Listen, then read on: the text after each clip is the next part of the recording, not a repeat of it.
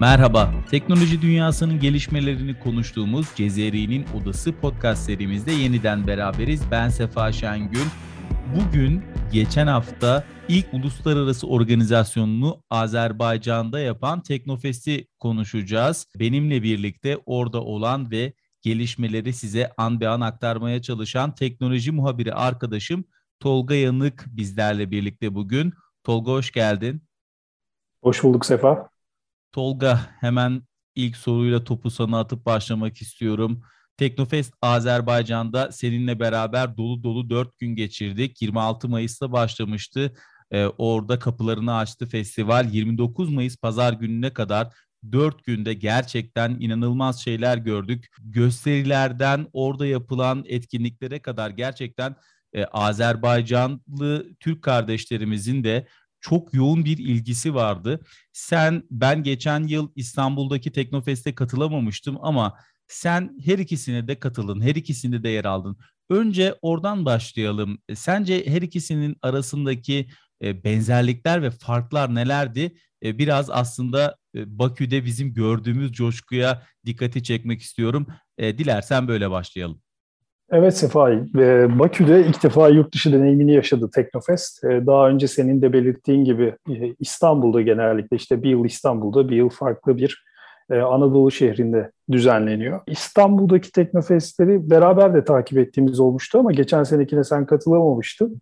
E orada da tabii coşkulu bir kalabalık vardı. Yani ziyaretçi rekoru kırıldı, yarışmacı rekoru kırıldı. Her ikisine de katılan birisi olarak Bakü'deki coşkunun farklı bir coşku olduğunu çok net bir şekilde söyleyebiliriz. Çünkü e, İstanbul irili ufaklı teknoloji etkinliklerinin düzenlendiği bir şehir. E, Teknofest çıtayı başka bir noktaya taşısa da İstanbul'daki insanlar bu tarz şeylere daha rahat ulaşabiliyorlar. Fakat e, Azerbaycan tarafına baktığımız zaman Teknofest orada yepyeni bir başlangıç yaptı.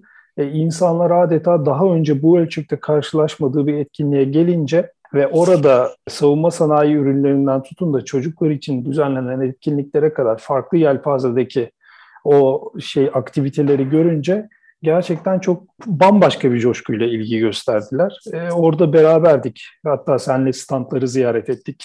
E, robot teknolojilerine gösterilen ilgiyi sen de müşahede ettin orada gerçekten çok farklı bir ortam vardı, farklı bir atmosfer vardı. Böyle bir girizgah yapabilirim. Şimdi Tolga çok güzel özetledin aslında. Kısa ve net bir şekilde ifade ettin. Ben şunu vurgulamak istiyorum. Bakü'de daha ilk gün, ilk dakikalarda o kapıdaki heyecanı hatırlıyorum. Gerçekten çocukların gözlerindeki ışıltıyı, parıltıyı hatırlıyorum. Ee, ve orada seninle de bunun tamamını yansıtamasak da çünkü hani süreler yeterli olmuyor. Yüzlerce insanla konuştuk. Hem röportaj içinde konuştuk hem röportajların dışında konuştuk. Çocuklarla konuştuk, orta yaşlılarla konuştuk, yaşlılarla konuştuk. Orada çok fazla dile getirdiğim bir söylem vardı. 7'den 70'e insanlar Teknofest'i görmeye gelmişti. Kimisi hani e, yaşı biraz daha büyük olanlar oradaki aktiviteleri, oradaki etkinlikleri görmeye, gözlemlemeye gelmişlerdi. Kimisi hava gösterilerini, havadaki işte uçakların gösterilerini izlemeye gelmişti.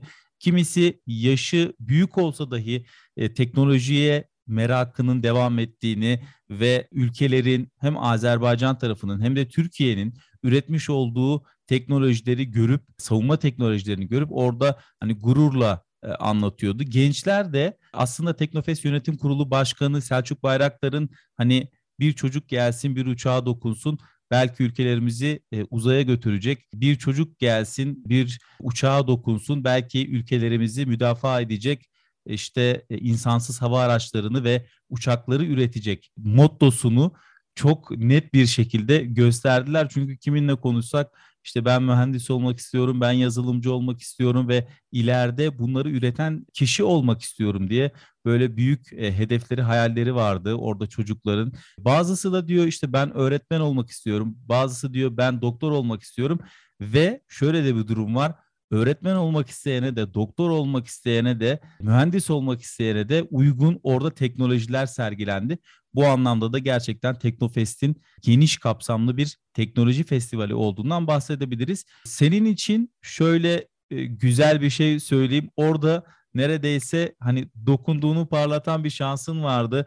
E, öncesinde çocuklarla e, röportaj yaptın, yarışmalara katılan çocuklarla röportaj yaptın ve iki gün sonra tekrar alana gittiğimizde baktık çocuklara ve boyunlarında birincilik madalyalarını gördük. Tolga gerçekten de bu konuda nasiplisin diyebilirim.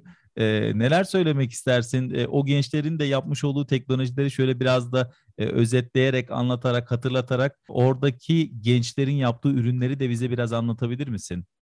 Evet, teknoloji yarışmaları aslında Teknofest'in kalbi diyebiliriz. Çünkü e, orada genellikle genç yaştaki öğrenciler e, farklı alanlarda teknolojiler geliştirip orada yarışıyorlar, birbirleriyle tanışıyorlar. E, gerçekten senin de bahsettiğin olay benim için ger- yani tarifsiz bir duygu yaşattı bana. Çünkü Teknofest'in ilk gününde haberini yaptığım Azerbaycanlı bir öğrenci grubunun geliştirdiği teknoloji iki gün sonra gittiğimde birinci olmuştu ve boynunda madalyaları görünce gerçekten duygulandım. Daha sonra onlarla sen de oradaydın hatıra fotoğrafı çektirdik. Mesela onların yaptığı projeden kısaca bahsedersek el hareketlerini yani işitme engelli bireylerin e, işaret diliyle konuşma hareketlerini yazıya çeviren bir teknolojiydi. E, ve gerçekten işitme engelli bireylerin sosyal hayatı adaptasyonunu kolaylaştıracak güzel bir teknolojiydi ve birinciliğe ulaştılar. E, bu sadece bir projeydi. Yani orada yüzlerce proje yarıştı ve gerçekten çok değerli projeler vardı. E, senin de bahsettiğin üzere yani Teknofest sadece savunma sanayi ve onunla ilişkili şeylerle alakalı bir etkinlik değil. Bazı öğrenciler pilot olmak istediğini söylerken bazıları mesela bir tanesi seninle konuşurken hatırlarsan şey demişti ben botanikle ilgileniyorum. E şimdi evet, botanikle ilgilenen mesela botanikle ilgilenen birinin Teknofest'te ne işi var sorusu akıllara gelebilir. Şöyle işi var, tarım teknolojileri var. Mesela haberini birlikte yaptığımız bir proje daha vardı hatırlarsan. Aynı anda evet, balık evet, yetiştirip bitki yetiştirmeyi sağlayan bir düzenek ve toprağa ihtiyaç duymuyor. İklim koşullarından bağımsız bir şekilde bunu sağlıyor. Yani gerçekten çok güzel projeler vardı ve gelecek adına çok umutlandım diyebilirim. Şöyle de bir durum var. Şimdi hani gerçekten Teknofest'in yani bu gençler nerede işte hani işte üreten gençlik nerede işte şurada burada falan filan. Ya bir bakıyorsun okullar gencecik e, çocuklar neler üretebiliyor, neler düşünebiliyor ve hepsinin de aslında bir hikayesi var. Bir gözlük e, gibi bir aparat vardı hatırlarsan. Azerbaycan'da teknik üniversiteye gittiğimizde orada evet. Selçuk Bayraktar e, gençlerle buluşurken öncesinde gençlerle orada birkaç tane proje getirilmişti ve e, onlarla sohbet ettiğimizde diyor ki işte bizim diyor görme engelli bir arkadaşımız var. Bu görme engelli arkadaşımız için e, bir aparat üretmek istedik. Oradan bir hikaye çıkıyor. İşte sosyal hayata ne kadar rahat bir şekilde, ne kadar çabuk bir şekilde gençlerin dokunabildiğini ve onlarla ilgili de aksiyon alabildiğini e, gözlemleyebiliyoruz. Bu sadece engelliler kanadında değil. E, öbür taraftan geliyorsunuz eğitimde, botanikte az önce söylemiş olduğun şey. Yani şunu düşünüyor çocuk. Diyor ki uzaya gitme artık e, bizim ülkelerimiz için hani çok büyük hayaller değil. İşte Türkiye Uzay Ajansı kuruldu. İşte bunun gibi birçok Azerbaycan'la belki beraber yapacağız o işlerde. Ortak olacağız. Oradan gençleri getireceğiz, Türkiye'ye getireceğiz ve onlar şunu diyecekler. Mars'ta toprağa veya şeye ihtiyacımız yok. Biz burada sadece suyla işte hem balık yetiştirebiliriz hem de tarım yapabiliriz. Öyle bir projeydi yani baktığımız proje. Gerçekten inanılmaz şeyler dediğim hani ilk başta dedim ya inanılmaz şeyler gördük diye. Bunlardan bahsediyorum. Bir de Tolga senin bir başka bir keşfin daha var. Genç Selçuk Bayraktar denilen orada bir e, kardeşimiz vardı. 14-15 yaşında büyük evet. bir şirkete sahip bir e, ben çok şey yapmayayım sen detaylarını ver istersen. Evet 15 e, yaşında bir kardeşimiz Hasan Guliyev 11 kişilik bir ekibi yönetiyor ve bir şirketi var. İnsansız hava araçlarına odaklanan bir şirket. E, şu anda yanlış hatırlamıyorsam 3. prototipini üretmiş bir insansız hava aracı. Ve gerçekten etkileyici bir hikaye. Yani 15 yaşında bu seviyede olan bir genç kardeşimizin 20 sene sonra neler başarabileceğini tahmin bile edemiyorum yani. Gerçekten çok umut verici bir projeydi. Bu proje e, İstikbal isminde e, mini İHA tasarlamış ve uçuş testlerini geçmiş. Son nihai ürüne çok yaklaşmış. Bir e, yatırım görüşmesi sürdürüyormuş. E, yatırım görüşmelerinin ardından kompozito maddeyle uçağın gövdesini üreterek son halini vereceklerini söyledi ve 11 kişilik bir ekibi yönetiyor bu çocuk. Ve ya vizyon lideri. 15 yaşında yani bir inanılmaz. gencin. Ben ona şunu sordum. Dedim ki ekibin yaş ortalaması kaç dedim. Sen 15 yaşındasın da. Dedi ki ekibimizde doktoralı öğrenciler de var dedi. Doktora mezunu çalışanlar da var. E, onun haricinde dedi üniversitede hocalar da var. İşte Türkiye'de Baykar olsun, işte farklı savunma sanayi şirketleri olsun, orada e, staj yapmış, alanda deneyimi olan insanlar da var dedi. E, gerçekten etkilendim. E, hatta dedim ki seni 20 sene sonra e, farklı yerlerde göreceğimizi eminim. Çünkü 2005 yılında hatırlarsan Selçuk Bayraktar e, o zaman İHA'lar çok konuşulan bir teknoloji değildi. Selçuk Bayraktar neredeyse her sunumunda paylaşır. 2005 yılında ufak bir mini İHA'yı eliyle fırlattı ve geldiğimiz noktada aradan 15, 16, 17 yıl geçti ve geldiğimiz nokta gerçekten çok gurur verici.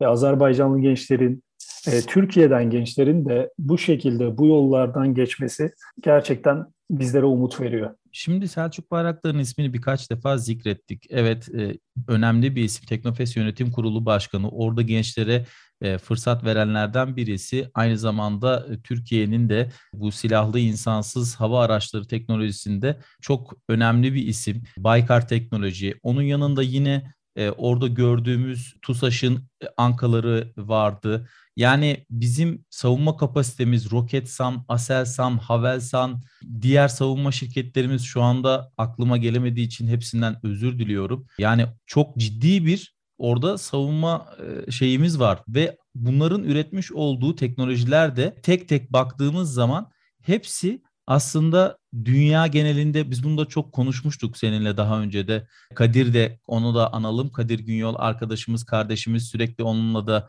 program yapıyoruz. Ee, Kadir de çok bahseder.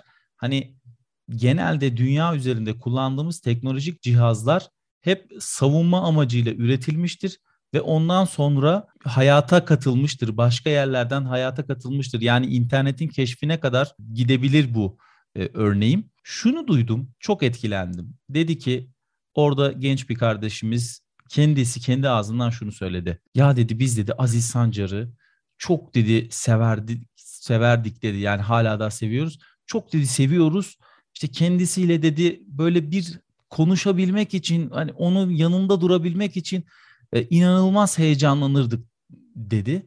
Fakat dedi şöyle güzel bir şey oldu ki biz dedi ödülümüzü Aziz Sancar'ın elinden aldık dedi ve onunla orada tanıştık ve o bize çok güzel sözler söyledi ve bize yolumuza devam yani bu imkan var ya inanılmaz bir şey ve hemen yanında da başka birisi şey dedi.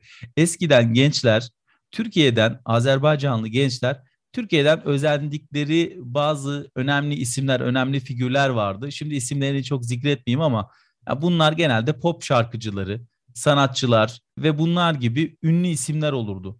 Şimdi özendikleri isimlerse diyor işte Aziz Sancar'dır, e, Selçuk Bayraktar'dır. Bunun gibi üreten, teknolojik anlamda projeler yapan, işte yatırım anlamında e, Türkiye'yi bambaşka noktaya taşıyan e, önemli isimler. buradan tabii ki bürokratlarımıza da teşekkür edebiliriz. bunun önünü açan yine Sanayi ve Teknoloji Bakanımız Mustafa Varank olsun, Cumhurbaşkanlığı Savunma Sanayi Başkanı Sayın İsmail Demir olsun, TÜBİTAK Başkanımız Hasan Mandal. Yani orada e, hepsinin yüzü e, o kadar e, gülümsüyordu ki. Niye? Çünkü projelerin yanına gidiyorlar, soruyorlar. Çocuklar öyle şeyler anlatıyor ki e, böyle gözleri parlıyordu hepsinin. Tabii ki başta Sayın Cumhurbaşkanımız Erdoğan da oradaydı. Teknofest'e her sene geliyor, her sene katılıyor. O da gençlerin bu ilgisinden inanılmaz derecede memnun ve bunu da her zaman vurguluyor. Sen ne düşünüyorsun bu gençlerin rol modelinin bu isimlere e, değişmesini nasıl buluyorsun Tolga? Gerçekten yani bu acayip bir mutluluk. Çünkü senin de bahsettiğin üzere önceden biz de yani yaşça ufakken genellikle futbolculara özenirdik. İşte pop şarkıcılarına özenilirdi ama e, o alanda şunu gördük. Selçuk Bayraktar olsun, işte Aziz Sancar olsun artık onlar için farklı bir yerde. Çünkü fotoğraf çektirmek isteyenler, işte bir yandan projelerini anlatıp destek isteyenler, yani gerçekten farklı bir ambiyans vardı ve yeni nesilde artık kodlar gerçekten değişiyor. Tabii yeni nesilden, gençlerden bahsettik ama Teknofest öyle bir ortam ki, öyle bir atmosfer ki sadece gençler için değil. Yani orada ben 70 yaşında bir amcayla konuştum ve hayran hayran alanda geziyordu. Kendisiyle bir röportaj yaptım, duygularını aldım. E, ve şunu söyledi, tabii ki Azerbaycan'ın Karabağ'daki e, zaferinde bizim insansız hava araçlarımız önemli roller oynadı ve insanların e, Türkiye'den gelen savunma sanayi ürünlerine çok ciddi bir şeyi vardı, ilgisi ve e, ne denebilir, sevgisi vardı. Ve tek tek alandaki o ürünleri incelediler, onlara dokunabildiyse dokundular, fotoğraf çekindiler. Yani çok farklı duygular yaşadık diyebiliriz. Bunun haricinde sen de bir röportaj gerçekleştirdin orada. Birlikte haberini yaptık biliyorsun Karabağ gazisi. Hem evet. oğlu Karabağ'da gazi olmuş hem kendisi e, Teknofest'te Anadolu Ajansı'nın e, standını ziyaret etti. Onunla ilgili mesela sen de orada gördün yani çok farklı duygular yaşadık. Evet, e, aynı zamanda bizim Anadolu Ajansı yayınlarından e, çıkan Karabağ Zaferi diye bir de yayınımız vardı. Hani yayın evlerinde de şu anda bildiğim kadarıyla var ama tekrar teyit etmek gerekiyor. Şu an e, ezberden konuşmayayım. O yayınımız da çok önemli. Onu da inceleyen, orada özellikle inceleyen Anadolu Ajansı'nın standında yayınımıza bakan herkes duygulu anlar yaşadı.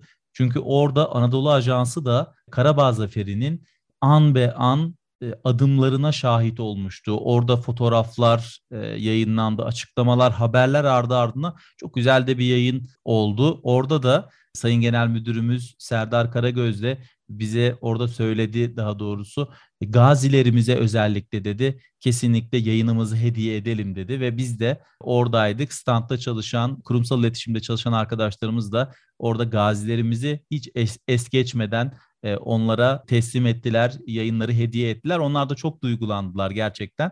Tam anlamıyla bana göre dört gün dolu dolu yaşadık, dolu dolu geçirdik. Bakü'yü de şehir olarak da e, çok sevdim. Herkese de tavsiye ediyorum. Kesinlikle Bakü'ye gitmeleri gerekiyor.